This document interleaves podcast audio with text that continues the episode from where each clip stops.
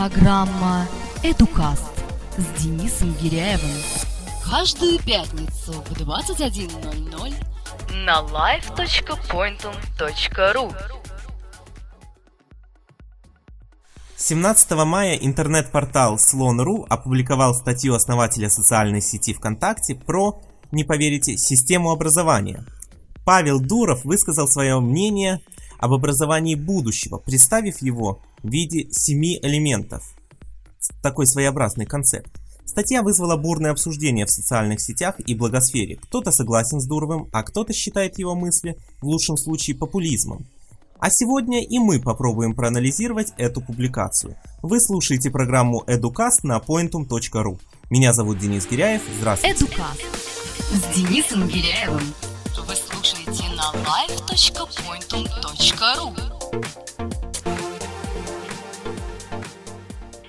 А в гостях у меня сегодня Лилиана Пертинава, директор по маркетинговому развитию единой образовательной сети дневник.ру. Я сразу поясню, во-первых, здравствуйте, Лилиана. Здравствуйте, Денис. Я сразу чуть-чуть для наших слушателей поясню, что, что же такое дневник.ру. Это единая образовательная сеть России, которая формирует уникальную электронную среду для учителей, учеников и их родителей. Именно так э, концепт э, вашего портала представлен на нем же. А, Да, Денис, ну, спасибо, но мы не только стоит в России. отметить. Да, да, Да, да, да, давайте я еще пару слов буквально похвалю дневник.ру, и дальше мы продолжим нашу беседу. А, Дневник.ру удостоен множества почетных наград, как российских, так и зарубежных, и, кстати, отмечен премией ООН. На сегодняшний день это крупнейшая образовательная сеть в России, которая представляет собой а, свой функционал на бесплатной основе. Лилиана, вот теперь слово вам, расскажите все то, что я неправильно сказал о дневнике.ру, или, может, что-то упустил. А, Денис, спасибо большое за представление. Здравствуйте, уважаемые слушатели. Денис сказал абсолютно все верно, а, кроме того, что единственный момент я бы хотела дополнить. а, То, что дневник.ру распространяется не только на территории Российской Федерации, но и а, в Восточной Европе является крупнейшей образовательной сетью, крупнейшей по количеству пользователей зарегистрированных. Вот, поэтому мы не только российский проект, у нас большие амбиции. Вот. Это единственная поправка такая. А, да, Мы- действительно, хотелось бы обсудить статью Павла Дурова. Она всколыхнула обсуждение. Это ее большой плюс. Сразу можно похвалить. Вот. И, но, тем не менее, есть и много контроверсий, как говорят на английском языке, то есть много различных мнений, которые сталкиваются по теме образования. А У каждого есть своя точка зрения, как известно. Да, поскольку меня вообще вопрос э, системы образования и ее будущего волнует, он для меня э, интересен, для меня будущее системы образования не безразлично. Э, прочитав данную статью, мне уже стало приятно, что Павел Дуров затронул эту тему, и на эту тему задумаются еще школьники, студенты, преподаватели, учителя, родители, то есть огромное количество людей, которые прочитают эту статью, потому что, ну, люди, как правило, на эту тему не думают. И я пригласил Лилиану именно потому, что, э, судя по ее твитам, ее каким-то высказываниям, я вижу, что наше мнение не во всем относительно данной статьи сходится. Вот, поэтому давайте, Лилиана, с вами обсудим. И первое, э, что хочется э, сказать, это э, обсудить самое начало статьи. То есть Павел нам демонстрирует минусы, недостатки, это мягко говоря, недостатки современной системы образования. Вот давайте так по тезисам пройдемся. Вот первое, что он говорит, это э, наши школы это как фабрики. То есть я сформулировал, да, буквально до четырех слов. Вот давайте, э, выскажите, пожалуйста, что вы думаете вот относительно данного концепта, под- А, этого подхода? Я сейчас думаю, на самом деле, не столько о концепте и подходе да, Павла Дурова, а о том, как распределить информацию для наших слушателей, слушателей а, дабы сразу не обрывать а, тематику нашей встречи с вами, Денис. Потому что у меня есть тезис, который перерубает все тезисы, да, высказанные в этой Что же, статье. давайте мы его выслушаем. А, это, это концептуальный вопрос. А, действительно, статья Павла, она содержит а, концептуальную часть и часть, так скажем, со стратегическими предложениями. Да, то есть каким может быть образование. То есть, грубо говоря, он делает, обозначает проблему, проблематику да, современной системы как мы ее называем, современной системы образования, и э, предлагает какие-то варианты, а вот каким может быть образование, да? И действительно, э, концептуальная часть, она для меня является наиболее интересной. Вот эти как раз то, о чем вы упомянули, упомянули и фабричная модель, да, фабрика. Угу. А, вот это, это концепция, это видение, как сейчас представлено современное образование. Так вот, у меня есть тезис, который перерубает э, э, тематику, да, вот этого видения Павла. Почему? А, сказать ли мне его сейчас, либо в конце? Вот я думаю, как мы будем обсуждать. Вот давайте мы его выскажем, выскажем, потому что, может быть, действительно, вы сейчас скажете нечто такое, что э, вообще сведет э, значимость данной статьи на нет, и мы будем обсуждать ваш тезис, а не статью Павла. А, ну, дело в том, что это, опять же, я не склонна ни в коем случае присваивать себе э, чужие идеи, а, поэтому я назову человека, а, чьи кон чья концепция отражена в вводной части статьи Павла Дурова. Это камень в сторону Павла? Это камень в сторону вообще информационного сообщества. А, потому что только, извините, благодаря Павлу Дурову, который не ссылается на эти идеи в оригинале, даже не говорит о том, кто его вдохновил. Я не знаю, вот я не увидела здесь. Э, там, меня на эти идеи вдохновил вот этот человек, да, про который я сейчас хотела бы сказать. Вот, поэтому первую часть, вот эти три тезиса вводные от Павла, они вдохновлены абсолютно точно идеями сэра Кена Робинсона.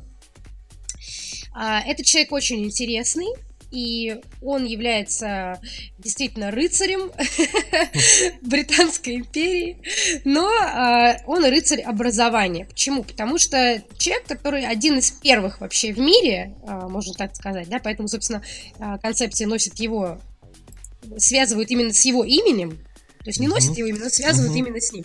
То есть а, как только вы где-то, да, на какой-то конференции образовательной а, начнете говорить про а, у нас там надо менять систему образования, вам сразу же профессионалы этой отрасли скажут, а Кен Робинсон. Кен Робинсон. То есть, понимаете, да, с ним ассоциируется, он является евангелистом а, этой темы. А, так вот, немножко о сэре Кенни Робинсоне, с вашего позволения, пару да, слов да. буквально. Да? А, значит, он стал известен после своего, своей беседы на, а, на конференции TED, TED Talks. Есть даже такой сайт в интернете, очень много всего полезного. Uh-huh. Запишите, пожалуйста, дорогие слушатели, себе эту, этот адрес ted.com. А, итак, он выступил и, собственно, выдвинул такой тезис, что нынешняя система образования зародилась в период расцвета промышленной революции, поэтому школы создавались по типу фабрик, Ничего вот. нет? Не, да, не да, о чем, да, о чем мы говорим? А, итак, Буквально одна из первых фраз статьи. Да, это сэр Кен Робинсон, сейчас я вам его цитирую.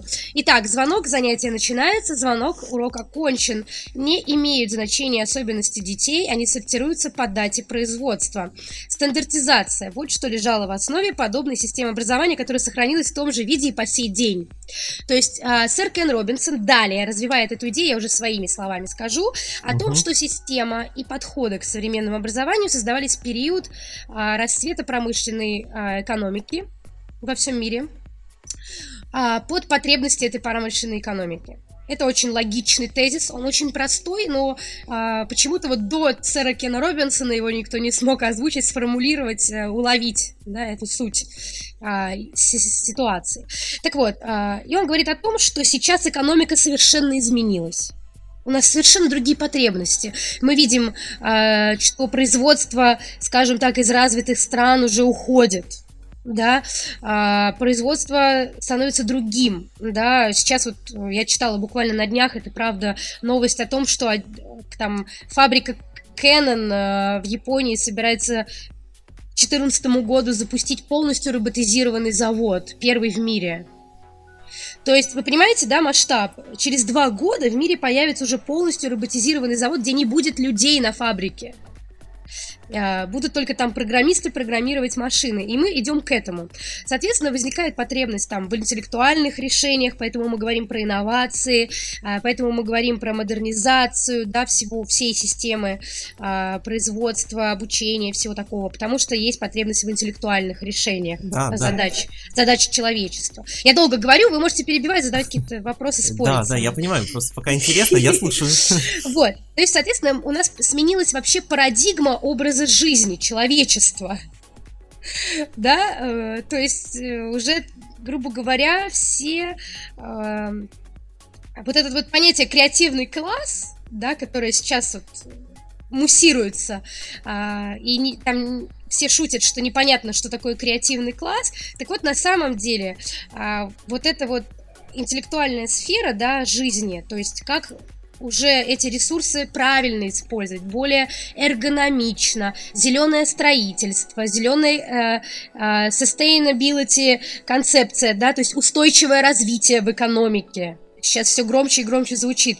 Устойчивое развитие в экономике это когда а, все ресурсы, все возможности, которые есть в обществе, это и человеческие ресурсы, и а, там какие-то реальные ресурсы вроде производственных, расходуются уже не просто, да, придумать, как uh-huh. их расходовать, а придумать, как их расходовать так, чтобы не навредить, не навредить окружающей среде, чтобы сэкономить электроэнергию, чтобы сэкономить э, деньги. Понимаете, да? То есть умнеет экономика, а образование не соответствует. Не соответствует, да, этому интеллектуальному уровню, уже который сейчас э, все громче и громче звучит. Соответственно, Сэр Кен Робинсон эту проблему обозначил очень четко. Он сказал, что извините, мы наших детей учим не к современной экономике готовим. Мы их учим а, идти по звонку, от звонка до звонка, работать на фабрике соответственно, это прошлый век. Даже позапрошлый уже получается. Вот. Ну и, соответственно, вот эти вот идеи сэр Кен Робинсон выдвинул. Дальше он там рассказывает про то, что э, к образованию должен быть более индивидуальный подход, мы должны раскрывать уже индивидуальные особенности, да. То есть, если раньше шла речь о стандартизации всего, всех под одну гребенку, да, учим. То сейчас а... индивидуализация будет то сейчас, да, чтобы каждый человек мог раскрыть свой потенциал. Это очень красивая идея, она, она кажется какой-то фантазией. Но она, по сути дела, будет казаться фантазией либо э, тем, э, кто работает в системе образования и не хочет ничего менять, да, для тех это фантазия, потому что ну зачем им это все менять? Правильно? Э, либо э, эта идея будет фантазией для людей, ну, которые, скажем так, э, вообще не привыкли к каким-то изменениям, они вс- всю жизнь идут по накатанной. То есть, где бы они ни были, да, в системе образования, на заводе, в магазине и так далее, они идут по накатанной, и они привыкли. Утром встал, пришел на работу, вечером пришел домой и так далее. Люди, которые начинают мыслить, а таких в наше время очень много, очень много, они верят в такие идеи, которые высказывает Кен Робинсон и которые записывает Павел Дуров. А, по сути дела, я вот вас перебил, да, и теперь тоже начал много говорить. А, по сути дела, вы а, сейчас, если кратко, сформулировали следующую мысль. Вы согласны, грубо говоря, с мыслями, написанными Павлом Дуровым, но вам не нравится, что он не ссылается на человека, который первым это высказал, на первый источник, на Кена Робинсона. Правильно? Ну, как сказать, не нравится. Ну, в двух Я словах, просто считаю, что это словах. не, не мысли Павла Дурова. Вот, это мой, мой тезис. Это не его мысли. Вот, а дальше более... Но Павел того... Дуров да, да, я понимаю, вы сейчас хотите рассказать еще немножко, но я хочу чуть-чуть поспорить. Но ну, Павел конечно. Дуров первый человек, который донес это до российской аудитории. Почему, не вы, дай... так, почему вы так решили? Ну хорошо, а кто еще публиковал э, столь э, Вы имеете в виду, что изданий? Широ... да, широкая Да, для широкой публики, да. Я понимаю, что книг полно на эту тему, и Кен Робинсон тоже переведен, есть во всех книжных магазинах. Хорошо, замечательно. Но э, кто пойдет и кто будет открывать книги Кена Робинсона, не зная, кто такой Кен Робинсон? Родители mm-hmm. учащихся какой тут процент? Тут, тут я с вами поспорить не могу. Вы имеете в виду сейчас не идеи, а популяризацию. Да, я, идей. да, я пытаюсь, да, пытаюсь чуть-чуть защитить. Давайте, давайте, Павла. нет, с этим я не спорю, вот в том-то и дело. Давайте просто разведем эти вещи по разные стороны, пожалуйста. Хорошо, хорошо. То Значит... есть есть идеология, да, а, есть те люди, которые к ней каким-то образом присоединяются и популяризируют. В этом смысле а, я уже сразу отметила, что Павла можно похвалить за эту статью. В этом смысле. Вот. Популяризаторство. Но он не популяризирует, понимаете? Его можно с одной стороны похвалить, но с другой стороны, вот э, люди, которые не знают Кена Робинсона, будут думать, что это идея, извините, Павла Дурова, а это не так. Но какая разница, чьи идеи, если идеи хорошие? Пусть Павла Дурова, пусть Кена Робинсона, пусть вообще какого-то неизвестного разница. автора, который э, решил остаться э, в тени. Главное да. их реализовать. Вот бы, в данном случае, понимаете, тут накладывается ряд таких вот э, уже каких-то наслоений, скажем, психологического характера.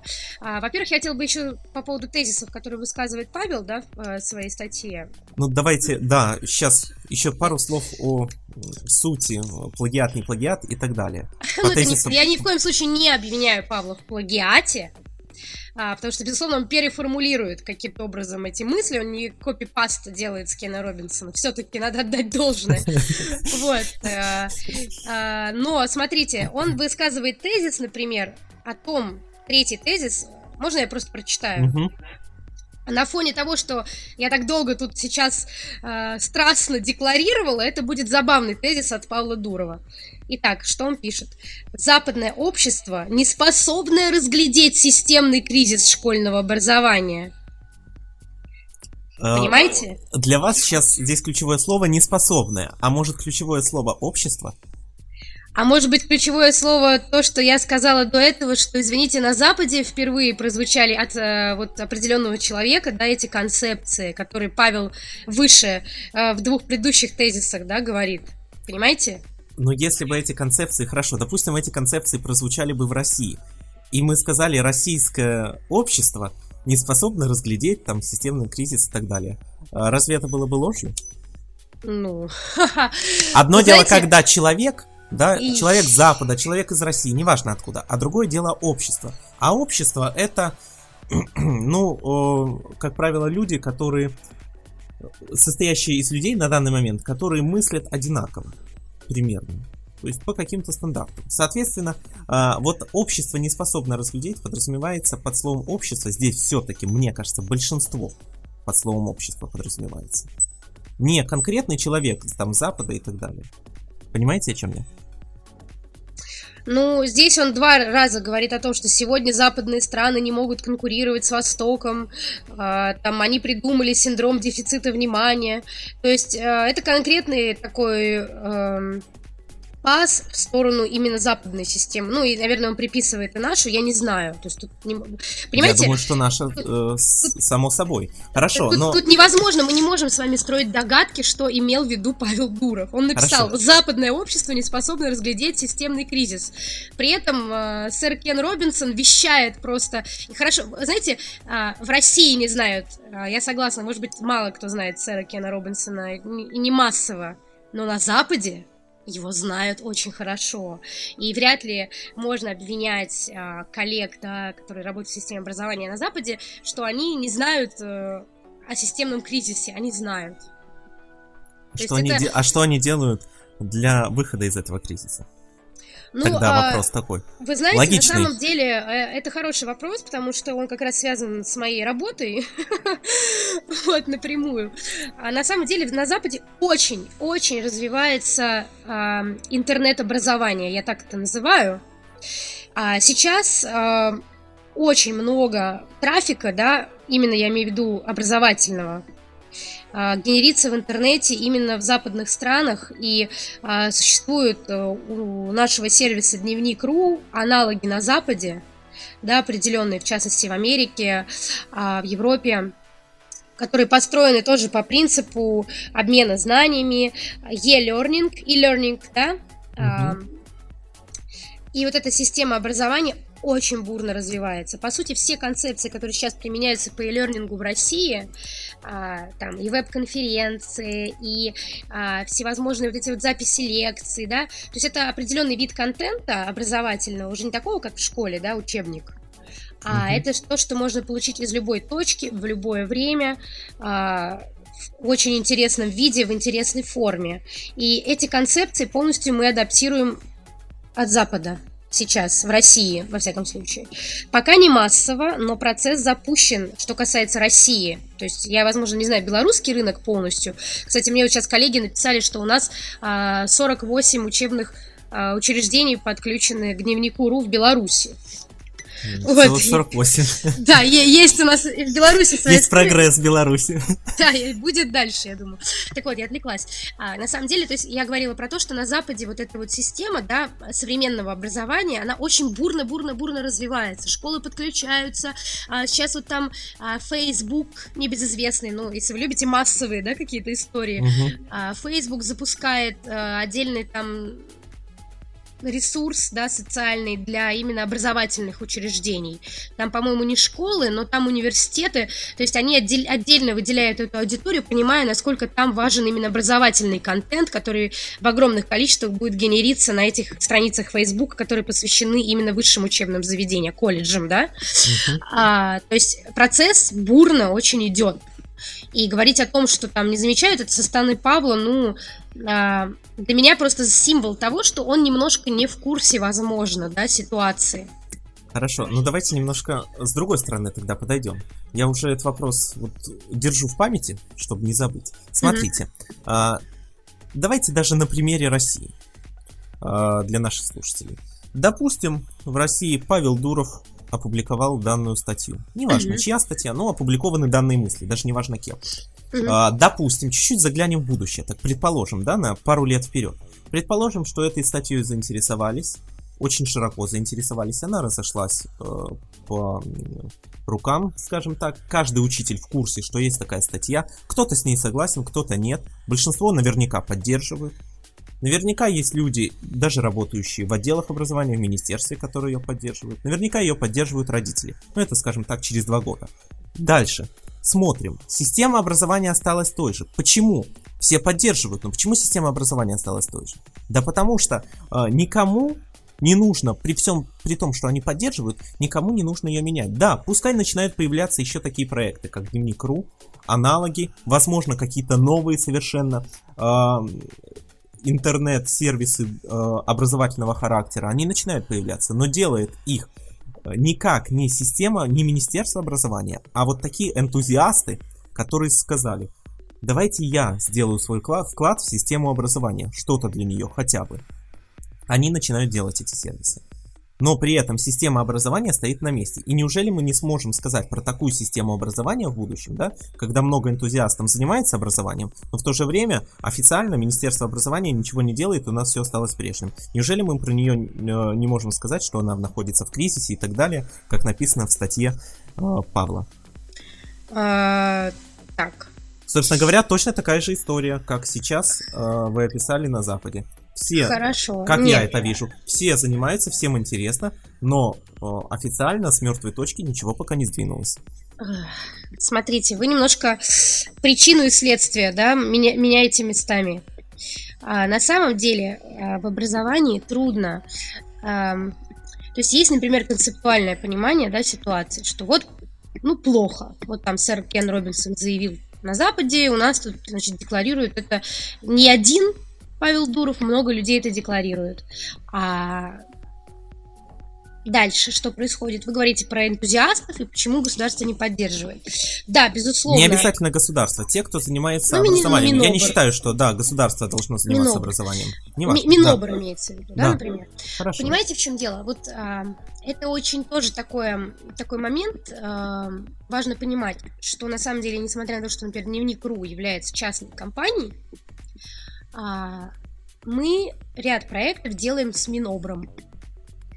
А мы, хоть и являемся энтузиастами, но в той части, где реально применимы, да, и реально а, понятна эффективность а, тех методик, которые мы предлагаем, мы получаем поддержку. Понимаете? А можете и... привести пример? То же самое на Западе.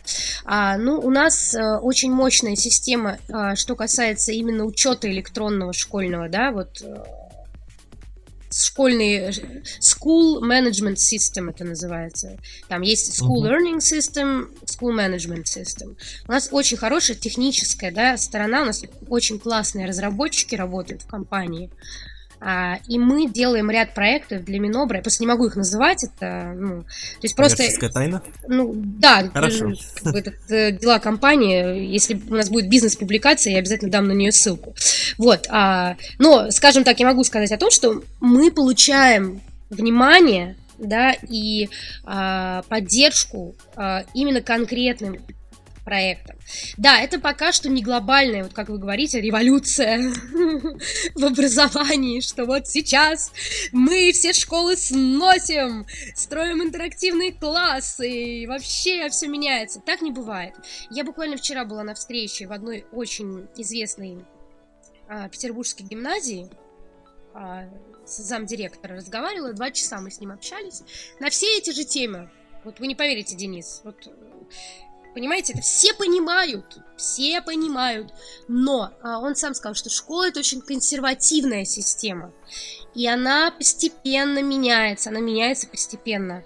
А, я не знаю, возможно, найдется такой суперэнтузиаст. Вот у нас а, образованием в России, не знаю, сейчас еще будет дальше после смены кабинета министров заниматься министр Фурсенко. Но если предположить, что вдруг министр Фурсенко вот а, задаст, да, тренд и скажет, все, ребята, мы все меняем, да, вообще, тогда это будет вот как вы хотите, да, видеть на таком массовом каком-то уровне. Но на самом деле система, она а, достаточно саморегулируемая. А, то есть есть бюджетные средства в каждой школе, есть общие там муниципальные бюджетные средства, есть средства регионов, да, и тут уже нужно со стороны вот каких-то разработчиков да, а, то есть тут какой процесс? Наверное, снизу больше процесс, чем сверху. Почему? Потому что легче и приятнее всегда внедрять а, уже работающее что-то. Понимаете, да? А, чем, да. чем указкой сказать, а сейчас мы должны все разрабатывать, да, а что разрабатывать, непонятно. Вот есть уже работающие проекты, давайте их внедрять, давайте внедрять систему вебинаров в школах, давайте e-learning э, учебники делать в школах, интерактивные, да, давайте потихонечку, то есть э, на уровне там регионов все это будет внедряться, на уровне крупных там центральных округов, все это будет внедрять. То есть тут сейчас процесс, он, конечно, больше снизу идет, энтузиазм такой, но эффективный более, да, в этом смысле. А, я думаю, что а, когда созреет экономика России, я не знаю, я могу говорить только России сейчас. Я не знаю, это будет ли интересно слушателям, да, там, ну, мы говорим, у нас э, целевая аудитория Россия в большей степени, поэтому ну, окей. мы и говорим. Да, тем более у нас сейчас да. единое экономическое пространство, значит и всем будет интересно. Так вот, когда мы с вами э, будем все больше и больше приближаться к инновационной экономике, что это значит? Э, это значит, что будет больше развиваться, да, именно бизнес, который свя- связан с защитой авторских прав, то есть угу. появится система по защите авторских прав, это всегда а, патентных да, а, законодательств, это всегда стимулирует инновационно, потому что очень многие люди свои разработки там регистрируют где-то на Западе, да, там, ну, это очень плохо для экономики.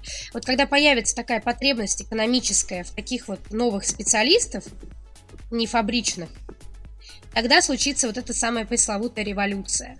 По срокам, я думаю, что к 2020 году. Вот, вот я так думаю, это мой личный прогноз. Я нигде это не прочитала, но я думаю, что уже примерно к 2020 году мы увидим реально а, более существенные изменения, вот, которые можно будет вот именно, вот как вы хотите, да, а, обозреть реально а, в системе образования. Вот это мой прогноз. Я понял. В вашем рассуждении э, есть вот один существенный нюанс. Вы сказали, э, у нас пусть это идет лучше снизу, да, чем сверху лучше Нет, я, я, из, я, а... я не сказала лучше, я сказала по факту, как есть. Да, да, хорошо. И это эффективно. Вот, это эффективно. Хорошо, проблема. Проблема, на мой взгляд, да, э, видится в том, что э, как раз-таки верх вставляет палки в колеса низу, да, а так как, вот, а грубо как вы... говоря. Подождите, почему, как? Потому где? что школы зажаты в рамках определенных нормативных документов. И А-а-а. если они сейчас начнут что-то внедрять, для... на это надо будет как минимум в лучшем случае получить различные разрешения и так далее и тому подобное. Никто не даст э, школе, да, если человек придет, директор школы, и скажет, я знаю, что образование должно быть совсем другим. Я знаю, что существующая программа никому не нужна. Давайте я всю программу переделаю. Никто ему не даст это сделать. Никто не даст. Вот в чем проблема. Хорошо, можно я сразу вас вот, э, да. верну на землю. А, вы работаете, Я, да, в, я вы, всегда. раб- вы работаете в школе? Да. Какой у вас процент а, а, учителей младше 30 лет? Ну, я затрудняюсь ответить, поскольку школа э, новая, примерно 50 на 50. Вам повезло. Вот в большинстве школ, я хочу вам сказать, процент учителей до 30 лет, процентов, наверное, 20. От состава, педсостава школы. А знаете, я, можно я, я сразу предвосхищаю, что вы дальше скажете? Да. Возражу. А знаете, почему так происходит? Да потому что э, современные э, молодые люди, понимая, что такое школа и что там им ничего не дадут сделать творчески, они туда не пойдут. Они отработают в лучшем случае, как э, в таких государствах, как Беларусь, где это обязательно, э, два года и скажут «до свидания, школа, пока, все». Они понимают, а вы что работаете по если- обязательному или по энтузиазму? а, изначально я, э, когда начинал работать, да, я прекрасно понимал, что мне не нужны деньги от школы, мне ничего не надо. Я хотел заниматься творчеством. Но когда я увидел, э, скажем так, снял розовые очки, я понял, что э, если заниматься чем-то в системе образования, то э, за пределами государственной, государственного образовательного учреждения. Поэтому э, на данный момент у меня обязательный контракт на два года заканчивается 31 августа. И дальше с государственными учреждениями образования связываться я не буду. Потому что в них нет возможности вообще э, проявить что-то, внести что-то новое, проявить себя. Там нужно работать по накатанной. Что говорят, то делать. Я не умею делать то, что говорят. Я хочу делать то, что мне кажется правильным. Ну, это тогда исключает вообще взаимодействие с какой-либо системой. Ну почему же? Я объясню, может я немножко неудачно сформулировал. Не, ну вы так сказали прямо так, я работают- хочу только то, что там. Вы Да, да, но я, я просто так немножко Система. сформулировал ут- о, довольно-таки утрированно, да, гиперболизировал, но все-таки, когда человек работает в системе, я под системой хочу все-таки понимать команду. Команду единомышленников, которые все идут к одной цели. А в школе сейчас современной все, у всех разная цель. У директора одна, у зауча другая, у учителя третья, у ученика четвертая. Вот в чем проблема. Если у них будет у всех единая цель, да, дать а, те необходимые знания, умения и навыки учащимся, которые им будут нужны для дальнейшей успешной жизни, для развития, которые им будут нужны для развития страны, для развития общества, вот тогда система образования а, будет выполнять то, собственно говоря, к чему она призвана. А сейчас это не происходит. Сейчас у всех своя цель. Увы. Ну, а, хорошо, я понимаю. а, тут как Да, я сказать, рассуждаю довольно-таки э, в космических каких-то масштабах. да, но на самом деле это такой спор получается, что важнее, курица или яйцо, что первое. То есть сменить систему, а, либо все-таки понимать, что есть закон времени, и на данный момент большое количество учителей это очень взрослые люди, уже в возрасте иногда. Есть такая хорошая, интересная социологическая теория поколений. Я ее очень тоже люблю, как и Кена Робинсона. Вот, эта теория поколений а, как раз-таки говорит о том, что каждое новое поколение, да, оно по-другому воспринимает информацию. Понимаете? То есть обработка, а, понимание, да, вот информации какой-то информационного потока, анализа, восприятия информационного вот, поля, да, который там в том же м, компьютере, да, грубо говоря, это информационное поле для человека. Он не может воспринимать, что тут какие-то интерактивные кнопки существуют, понимаете?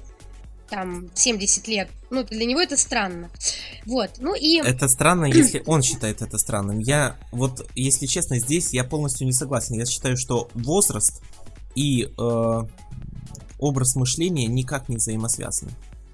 Смотрите, есть теория поколений, рассказываю. Вот, например, поколение а, года рождения 1943-1963. Это а, так называемое поколение бэби-бумеров.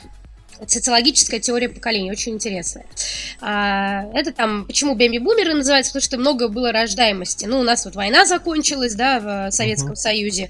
То есть люди расслабились уже там, промышленный рост, рождаемость повысилась. Так вот, э, говорится о том, что события, которые сформировали ценности и восприятие этого поколения бэби-бумеров а, до 1973 года, во-первых.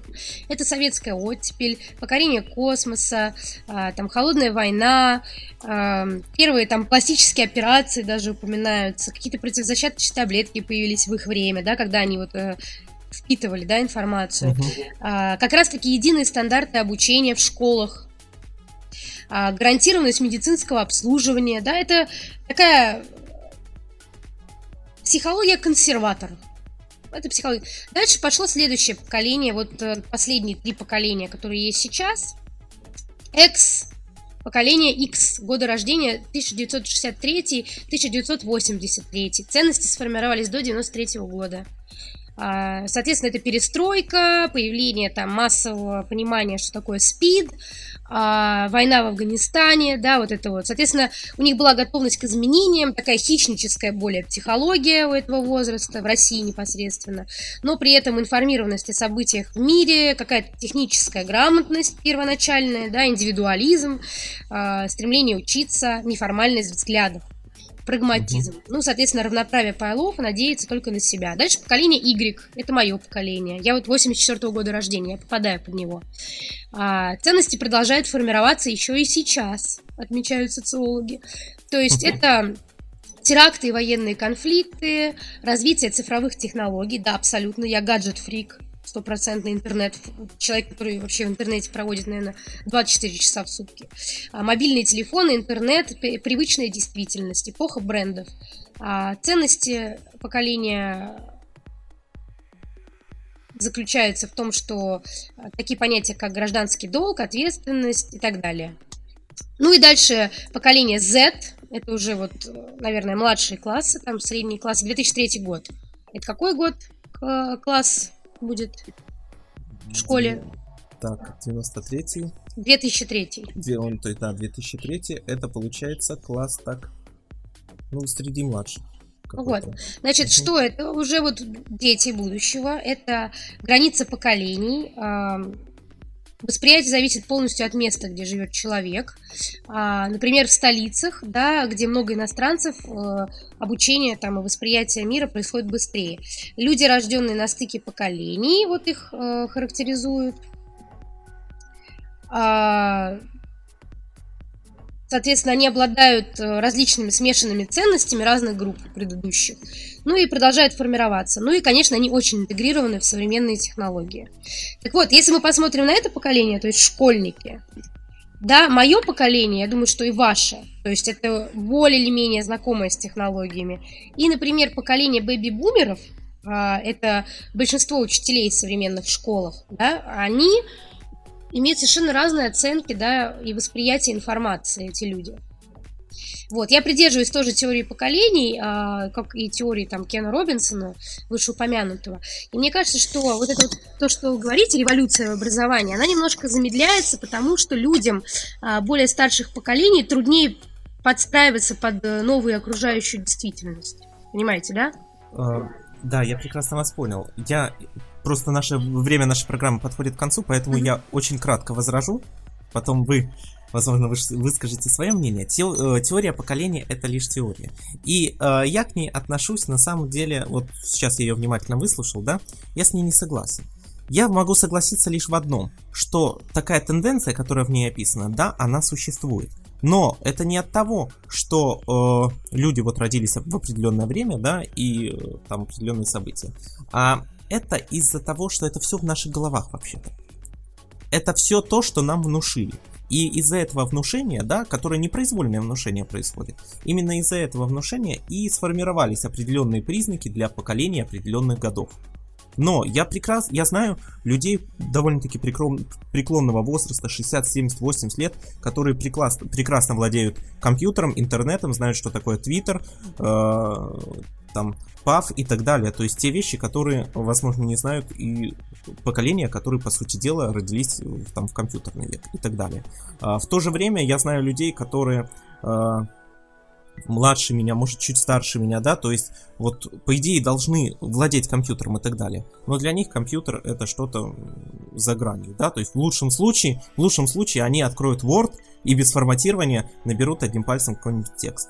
Поэтому э, я считаю, что все это, это лишь э, какие-то устои, какие-то принципы, принципы мировоззренческие, которые э, вложили в наши головы окружение, родители, э, учителя Подождите, и я, так далее. Я не понимаю, что значит ми- мировоззренческий принцип, если человеку действительно тяжело обучиться работе на компьютере. Причем если Ему мировоззренческий... тяжело, ему тяжело обучиться на работе на компьютере, потому что он сам себе это внушил, что ему тяжело.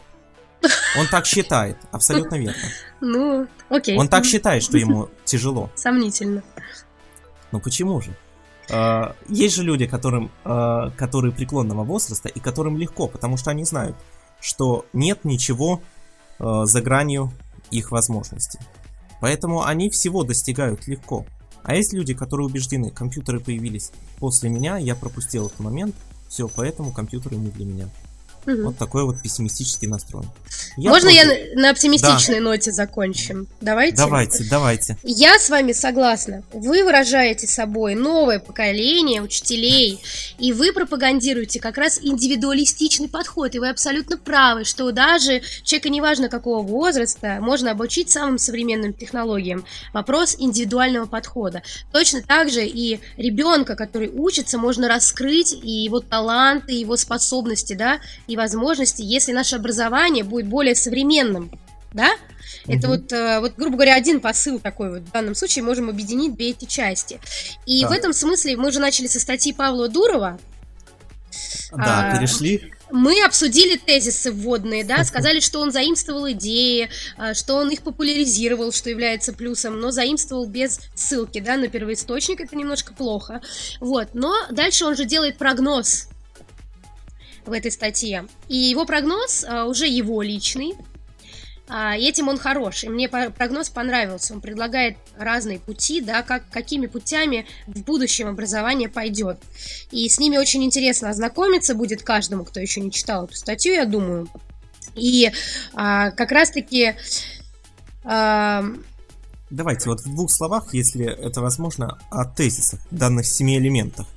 Ох, тезис, ну, интерактивность. А, интерактивность это в самом широком понимании этого слова, да. А, дальше это а, entertainment, то есть обучение infotainment. Есть такое понятие в медийной а, сфере infotainment, то есть информация и развлечение. А, то есть, грубо говоря, Павел говорит о тренде infotainment, он тоже существует, его не придумал Павел Дуров, сразу говорю, да? Вот, infotainment. Соответственно, вот этот вот infotainment в стиле а, там начинающихся, да, вот этих предпосылок канала Discovery, как рассказывает о науке, интересно, захватывающий, можно смотреть круглыми сутками, да? Вот а, это тренд определенный. Развлекательное обучение, интерактивное обучение, индивидуальное обучение, это тренд будущего, безусловно. Интернет, интернет-обучение, интернет-технологии, а, информация в интернете. Вот. а, Я поэтому, собственно, э, эта сфера очень захватывающая, интересная, с большими перспективами и с большими трудностями, про которые мы с вами так долго говорили, да, сколько их много, мы даже, наверное, процентов только 20 трудностей, 30 говорили, на самом деле их очень много, А, о них можно говорить очень долго. Так вот, трудности, но при этом и большие возможности, да, в связи с этими трудностями, это была причина, почему я а, решила заниматься своей работой, которой я занимаюсь сейчас. Это очень интересно. Вот, это была причина основная, на самом деле. Вот так. Очень вдохновляет, очень вдохновляет. а, Не пугает, вдохновляет, и я надеюсь, что и мы, и а, какие-то специалисты, да, медийные, как а, специалисты маркетинговые, пиар, а, технологи, сможем продвинуть эту идею в массы, да, то, о чем вы говорите, Денис, Мгм. инфополе насытить этой информацией так, чтобы люди поняли, что уже никак иначе нельзя. Надо меняться. Вот. А технологии а, технические развиваются очень быстро. Они позволят э, это сделать доступным, легким к использованию. Соответственно, учителя такие, как вы, молодые, а, активные, да, смогут там помочь коллегам быстро научиться, вот, и продвинуть эту идею. Я надеюсь на светлое будущее, как и Павел Дуров. Спасибо большое, Лилиана. А, Последний вопрос к вам. Я хочу услышать краткий ответ, буквально да или нет. Хорошо, он вот так вот у меня назрел еще в самом начале, я его записал, решил к концу. А, Ради интереса. Допускаете ли вы хотя бы где-то в мыслях, что Павел Дуров, э, работая над данной статьей, не брал идеи Кена Робинсона, а просто пришел к ним самостоятельно. Сам. Допускаете ли вы такой вариант? Да, нет. Первая ну, часть, совпадения часть, бывают. Первая Со... часть статьи нет, вторая часть да. А первая часть статьи, которая концептуальная, нет, потому что формулировки абсолютно идентичны. Я не верю, что без влияния это было сделано. Спасибо большое. А, я думаю, что в любом случае мы можем отдать должное Павлу за то, что он все-таки это популяризирует. Да, спасибо большое. И спасибо большое, конечно же, а, Лилиана Пертинава была у нас в гостях в программе Educast на pointum.ru. Спасибо вам огромное, что согласились э, принять участие в этом эфире. Спасибо вам за приглашение и всем хороших э, выходных, если программа выйдет накануне выходных. Да, разумеется. Всем всего доброго, спасибо большое. Меня зовут Денис Гиряев. До встречи в следующую пятницу в 21.00 на pointum.ru. До связи, всем пока. Программа Educast с Денисом Гиряевым. Каждую пятницу в 21.00 на live.pointum.ru